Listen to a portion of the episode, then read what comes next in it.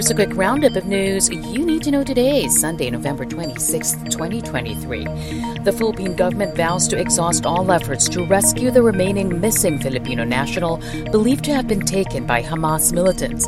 President Ferdinand Marcos Jr. says they remain concerned over the whereabouts of Noralyn Babadilla president's remarks follow the release of Filipino Jimmy Pacheco from the hands of Hamas. Pacheco was among the dozens set free by Hamas in the first day of the temporary truce in Gaza. Manila has thanked foreign governments, particularly Qatar, for assisting in his release. The three day joint maritime exercise between the Philippines and Australia underway. Maritime vessels of the two allies conducted drills in the West Philippine Sea to boost their interoperability.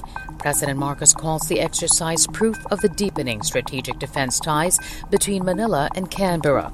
Australia's Deputy Prime Minister Richard Marles, meanwhile, says the drills reaffirm the two nations' commitment to a peaceful and stable Indo Pacific region. The undertaking with Australia comes at a time of heightened tensions between the Philippines and China over Beijing's sweeping claims in the South China Sea. The Philippine House of Representatives vows to follow the policy of President Marcos concerning the International Criminal Court.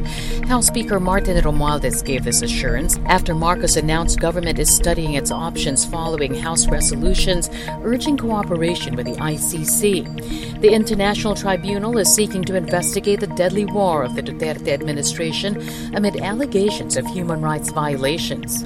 Manila withdrew from the tribunal in 2019 during Duterte's time.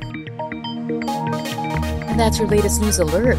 For more stories, go to news.abs-cbn.com and I want tfc.tv.